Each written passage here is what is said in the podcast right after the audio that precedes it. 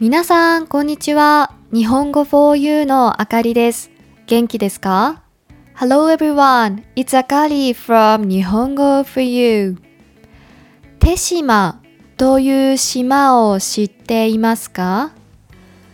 日本の香川県にある人口わずか760人ほどの小さい島です。日本人でも知っている人は多くないかもしれませんが、棚田が広がる美しいところなんだそうです。今は豊かな自然が広がるこの手島ですが、かつて何と呼ばれていたか知っていますか？ゴミの島です。今日はそんなゴミの島だった手島がどうやって今の豊かな自然を取り戻したのかを紹介します。もともと手島は自然が豊かな場所で農業や漁業も盛んでした。しかし70年代に観光会社が県知事に申請し産業廃棄物処理業ができるようになったことでたくさんの産業廃棄物がこの島に持ち込まれることになったんです。最初は木くずや生ゴミだけだったのがだんだん有害なゴミも増えてきました。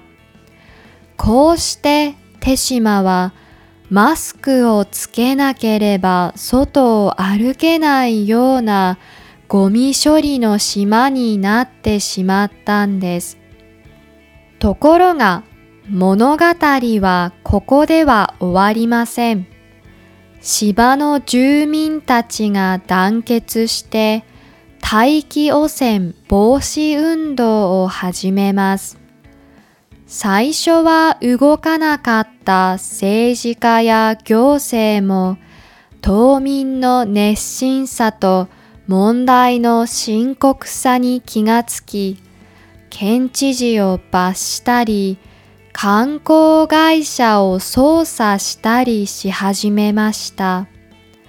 こうして何十年もの時間をかけて少しずつ手島は再生してきたそうです。高齢化が進むこの島では大気汚染防止運動を始めた住人のほとんどが亡くなってしまいました。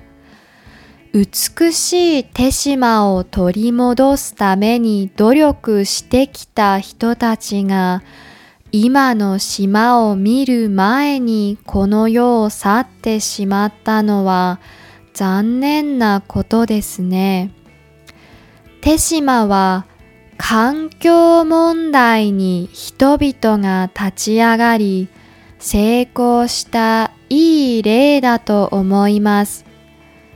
私たちもたとえ100年後の未来を見ることはできなくても政府が動かないからと諦めるのではなく今より美しい地球を残すために行動してみませんか？